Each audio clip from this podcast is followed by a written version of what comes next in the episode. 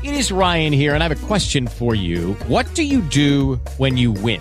Like, are you a fist pumper? A woohooer, a hand clapper, a high fiver. I kind of like the high five, but if you want to hone in on those winning moves, check out Chumba Casino. At ChumbaCasino.com, choose from hundreds of social casino style games for your chance to redeem serious cash prizes. There are new game releases weekly, plus free daily bonuses. So don't wait. Start having the most fun ever at ChumbaCasino.com. No purchase necessary. Group. Void were prohibited by law. See terms and conditions. 18 plus. Hello, it is Ryan, and I was on a flight the other day playing one of my favorite social spin slot games on ChumbaCasino.com. I looked over at the person sitting next to me, and you know what they were doing? They were also playing Chumba Casino. Coincidence? I think not. Everybody's loving having fun with it. Chumba Casino is home to hundreds of casino-style games that you can play for free anytime, anywhere, even at 30,000 feet. So sign up now at ChumbaCasino.com to claim your free welcome bonus. That's ChumbaCasino.com and live the Chumba life. No purchase necessary. VGW Group. Void were prohibited by law. See terms and conditions. 18 plus. Chapter 1 That was a terrible night for the great city of New York, the night of Tuesday, November 3rd, 1896. The city staggered under the blow like a huge ocean liner, which plunges full speed with terrific crash into a mighty iceberg, and recoils shattered and trembling like an aspen. The people were gathered, light-hearted and confident, at the evening meal when the news burst upon them. It was like a thunderbolt out of an azure sky. Altgeld holds Illinois hard and fast in the Democratic line. This elects Bryan President of the United States. Strange to say, the people in the upper portion of the city made no movement to rush out of their houses and collect in the public squares, although the night was clear and beautiful. They sat as if paralyzed with a nameless dread, and when they conversed it was with bated breath and throbbing hearts. In less than half an hour, mounted policemen dashed through the streets calling out, Keep within your houses, close your doors and barricade them. The entire east side is in a state of uproar. Mobs of vast size are organizing under the lead of anarchists and socialists and threaten to plunder and despoil the houses of the rich who have wronged and oppressed them for so many years. Keep within doors. Extinguish all lights. Happily, Governor Morton was in town, and although a deeper pallor overcame the ashen hue of age as he spoke, yet there was no tremor in his voice. Let the 7th, 22nd, and 71st regiments be ordered under arms. In a few moments hundreds of messengers could be heard racing through the silent streets, summoning the members of these regiments to their armories. Slowly, but with astonishing nerve and steadiness, the mobs pushed the police northward, and although the force stood the onslaught with magnificent cortege, yet beaten back the dark masses of infuriated beings surged up again with renewed fury and strength. Will the troops be in time to save the city? was the whispered inquiry among the knots of police officials who were directing the movements of their men. About nine o'clock, with deafening outcries, the mob, like a four-headed monster breathing fire and flame, raced, tore, burst, raged into Union Square. The police force was exhausted, but their front was still like a wall of stone, save that it was movable. The mob crowded it steadily to the north, while the air quivered and was rent with mad vociferations of the victors. Bryan is elected! Bryan is elected! Our day has come at last. Down with our oppressors. Death to the rich man. Death to the gold bugs. Death to the capitalists. Give us back the money you've ground out of us. Give us back the marrow of our bones which you've used to grease the wheels of your chariots. The police force was now almost helpless.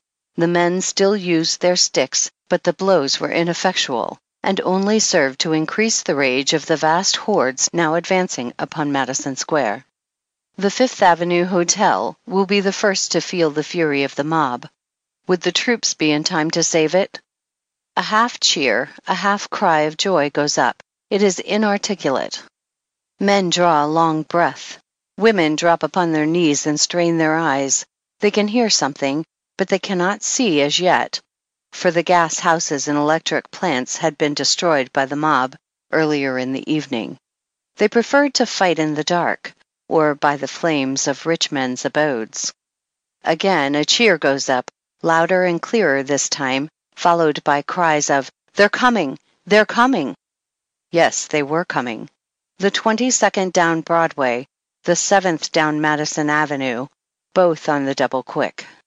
In a moment or so, there were a few bugle calls and a few spoken commands rang out clear and sharp. And then the two regiments stretched across the entire square, literally from wall to wall in line of battle. The mob was upon them. With this slender line of troops, could it hold such a mighty mass of men in check? The answer was a deafening discharge of firearms, a terrific crack, such as some thunderbolts make when they explode. A wall of fire blazed across the square. Again and again it blazed forth. The mob halted, stood fast, wavered, fell back, advanced again. At that moment there came a rattle as of huge knives in the distance. It was the gallant 71st charging up 23rd Street and taking the mob on the flank. They came on like a wall of iron, bristling with blades of steel. There were no outcries, no cheers from the regiment. It dealt out death in silence, save when two bayonets crossed and clashed in bearing down some doubly vigorous foe. As the bells rang out midnight, the last remnants of the mob were driven to cover, but the wheels of the dead wagons rattled till daybreak, and then the aged governor, in response to the mayor's, Thank God we've saved the city, made an answer, Aye, but the Republic. Chapter 2 Great as has been the world's wonder at the uprising of Mr. Bryan's struggling masses in the city by the sea, and the narrow escape of its magnificent homes from fire and brand, yet greater still was the wonderment when the news was flashed across the land that Chicago did not stand in need of a single federal soldier. Chicago is mad, but it is the madness of joy. Chicago is in the hands of a mob, but it is a mob made up of their own people, noisy, rude, and boisterous, the natural exultation of a suddenly enfranchised class. But bent on no other mischief than glorying over the villainous and self seeking souls who have ground the faces of the poor and turned the pitiless screw of social and political power into the hearts of the common people, until its last thread had been reached, and despair pressed its lupine visage hard against the door of the laboring man. And yet, at this moment when the night air quivered with the mad vociferations of the common people, that the Lord had been good to them, that the wicked money changers had been driven from the temple, that the stony hearted usurers were beaten at last, that the Pope William was at the helm now, that peace and plenty would in a few moons come back to the poor man's cottage, that silver was king, aye, king at last. The world still went wondering why red eyed anarchy, as she stood in Haymarket Square with thin arms aloft, with wild men and wilder gesticulation, drew no bomb of dynamite from her bosom to hurl at the hated minions of the law who were silent spectators of this delirium of popular joy. Why was it thus? Look, and you shall know why white robed peace kept step with this turbulent band, and turned its thoughts from red handed pillage. He was there, the master spirit to hold them in leash. He, and he alone, had lifted Bryan to his great eminence. Without these 24 electoral votes, Bryan had been doomed, hopelessly doomed. He and he alone held the great commonwealth of the West hard and fast in the Democratic line. Hence he came as conqueror, as kingmaker, and the very walls of the sky touching edifices trembled as he was dragged through the crowded streets by this orderly mob. And ten times ten thousand of his creatures bellowed his name, and shook their hats aloft in mad exultation. You're our savior. You've cleaned the temple of liberty of its foul horde of usurers. We salute you. We call you kingmaker. Bryan shall call you master too. You shall have your reward. You shall stand behind the throne. Your wisdom shall make us whole. You shall purge the land of this unlawful crowd of money lenderers. You shall save the republic. You are greater than Washington. You're a better friend of ours than Lincoln. You'll do more for us than Grant. We're your slaves. We salute you. We thank you. We bless you. Hurrah! Hurrah! Hurrah! But yet this vast throng of tamed monsters, this mighty mob of momentarily good natured haters of established order, broke away from the master's control for a few brief moments, and dipped their hands in the enemy's blood. The deed was swift as it was terrible. There were but four of them, unarmed, on pleasure bent. At sight of these men a thousand throats belched out a deep and awful growl of hatred. They were brave men and backed against the wall to die like brave men, stricken down, beaten, torn, trampled, dragged. It was quick work. They had faced howling savages in the far west, painted monsters in human form, but never had they heard such yells leave the throats of men.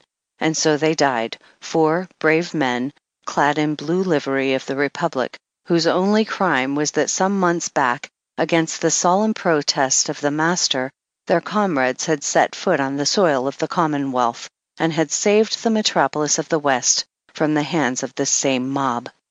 And so Chicago celebrated the election of the new president who was to free the land from the grasp of the moneylenders and undo the bad business of years of unholy union between barterers and sellers of human toil and the lawmakers of the land. Throughout the length and breadth of the South and beyond the Great Divide, the news struck hamlet and village like the glad tidings of a new evangel, almost as potent for human happiness as the heavenly message of two thousand years ago. Bells rang out in joyful acclaim, and the very stars trembled at the telling, and the telling over and over of what had been done for the poor man by his brethren of the North. And around the blazing pine knots of the southern cabin, and in front of the mining camp fires of the far west, the cry went up, Silver is king! Silver is king! Black palms and white were clasped in this strange love feast, and the dark skinned grandchild no longer felt the sting of the lash on his sire's shoulder. All was peace and goodwill, for the people were at last victorious over their enemy who had taxed and tithed them into a very living death. Now the laborer would not only be worthy of his hire, but it would be paid to him in a people's dollar, for the people's good, and now the rich man's coffers would be made to yield up their ill gotten gain, and the sun would look upon this broad and fair land, and find no man without a market for the product of his labors. Henceforth, the rich man should, as was right and proper, pay a royal sum for the privilege of his happiness, and take the nation's taxes on his broad shoulders, where they belong. Chapter 3 The pens of many writers would not suffice to describe with anything like historical fullness and precision the wild scenes of excitement which, on the morning after election day, burst forth on the floors of the various exchanges throughout the Union. The larger and more important the money center, the deeper, blacker, and heavier despair which sank upon them after the violent ebullitions of protest, defiance, and execration had subsided. With some it seemed that visions of their swift but sure impoverishment only served to transform the dark and dismal drama of revolution and disintegration into a side splitting farce, and they greeted the prospective loss of their millions with loud guffaws and indescribable antics of horseplay and unseemly mirth. As the day wore on, the news became worse and worse.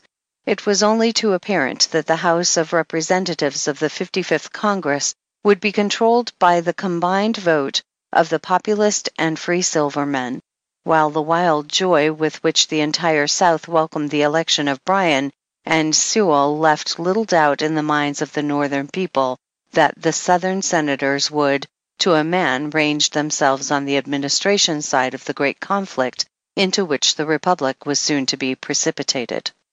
Add to these the 20 senators of the free silver states of the North, and the new president would have the Congress of the Republic at his back there would be nothing to stand between him and the realization of those schemes which an exuberant fancy, untamed by the hand of experience and scornful of the leading strings of wisdom can conjure up. Did we say nothing? Nay, not so, for the Supreme Court was still there, and yet Justice Field had come fully up to the 80th milestone in the journey of life, and Justice Gray was nearly 70, while one or two other members of this high court of judicature held to their lives with feeble grasp. Even in due and orderly course of events, Why might there come vacancies? And then? In spite of the nameless dread that rested upon so many of our people and chilled the very blood of the country's industries, the new year, 97, came hopefully, serenely, almost defiantly in. There was an indescribable something in the air, a spirit of political devil me care, a feeling that the old order had passed away and that the Republic had entered into the womb of time and been born again. This sentiment began to give outward and visible signs of its existence and growth in the remote agricultural districts of the South and far West. They threw aside their working implements, loitered about, gathered in groups, and the words of Washington, the White House silver, Bryan, offices, two for one, the South's day, reign of the common people, taxes, incomes, year of jubilee, free coinage, Wall Street, Altgeld, Tillman, Peffer, Coxey, were whispered in a mysterious way, with head noddings and pursing up of mouths. As January wore away, and February slipping by brought Bryan's inauguration nearer and nearer, the groups melted into groups, and it was only too apparent that from a dozen different points in the South and Northwest, Coxey armies were forming for an advance on Washington. In some instances they were well clad and well provisioned. In others, they were little better than great bands of hungry and restless men, demoralized by idleness, and wrought up to a strange degree of mental excitement by the extravagant harangues of their leaders, who were animated with but one thought, namely, to make use of these vast crowds of silver pilgrims, as they called themselves, to back up their claims for public office. These crowds of deluded people were well named Silver Pilgrims, for hundreds of them carried in hempen bags pieces of silverware, in ninety nine cases of a hundred. Plated stuff of little value, which unscrupulous dealers and peddlers had palmed off on them as sterling, with the promise that once in Washington the United States Mint would coin their metal into Bryan dollars, giving two for one in payment for it. While these motley armies marched upon the capital of the Republic, the railway trains night and day brought vast crowds of new men, politicians of low degree, men out of employment, drunken and disgruntled mechanics, farmers' sons, to seek their fortune under the reign of the people, heelers and hangers on of ward bosses, old men who had not tasted office for thirty years and more, all inspired by Mr. Bryan's declaration that the American people are not in favor of life tenure in the civil service, that a permanent office holding class is not in harmony with our institutions, that a fixed term in appointive offices would open up the public service to a larger number of citizens without impairing its efficiency.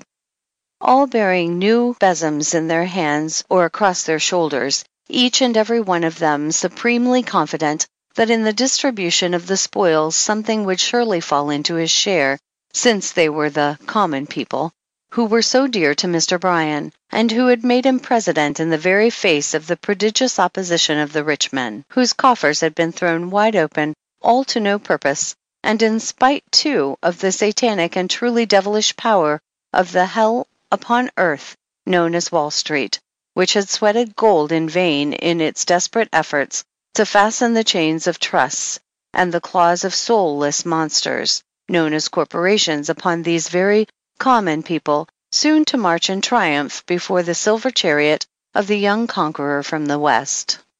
End of section one. Join the wellness revolution at solgoodsounds.com. For $10 a month, access our exclusive library of ad free meditative and ambient sounds. Elevate your mindfulness practice and wellness journey today. Experience the difference at solgoodsounds.com. Elevate your mindfulness practice with meditative sounds from solgoodsounds.com, all without interruptions. Experience ad free tranquility and inspiring stories. Join our community of listeners at solgoodsounds.com today.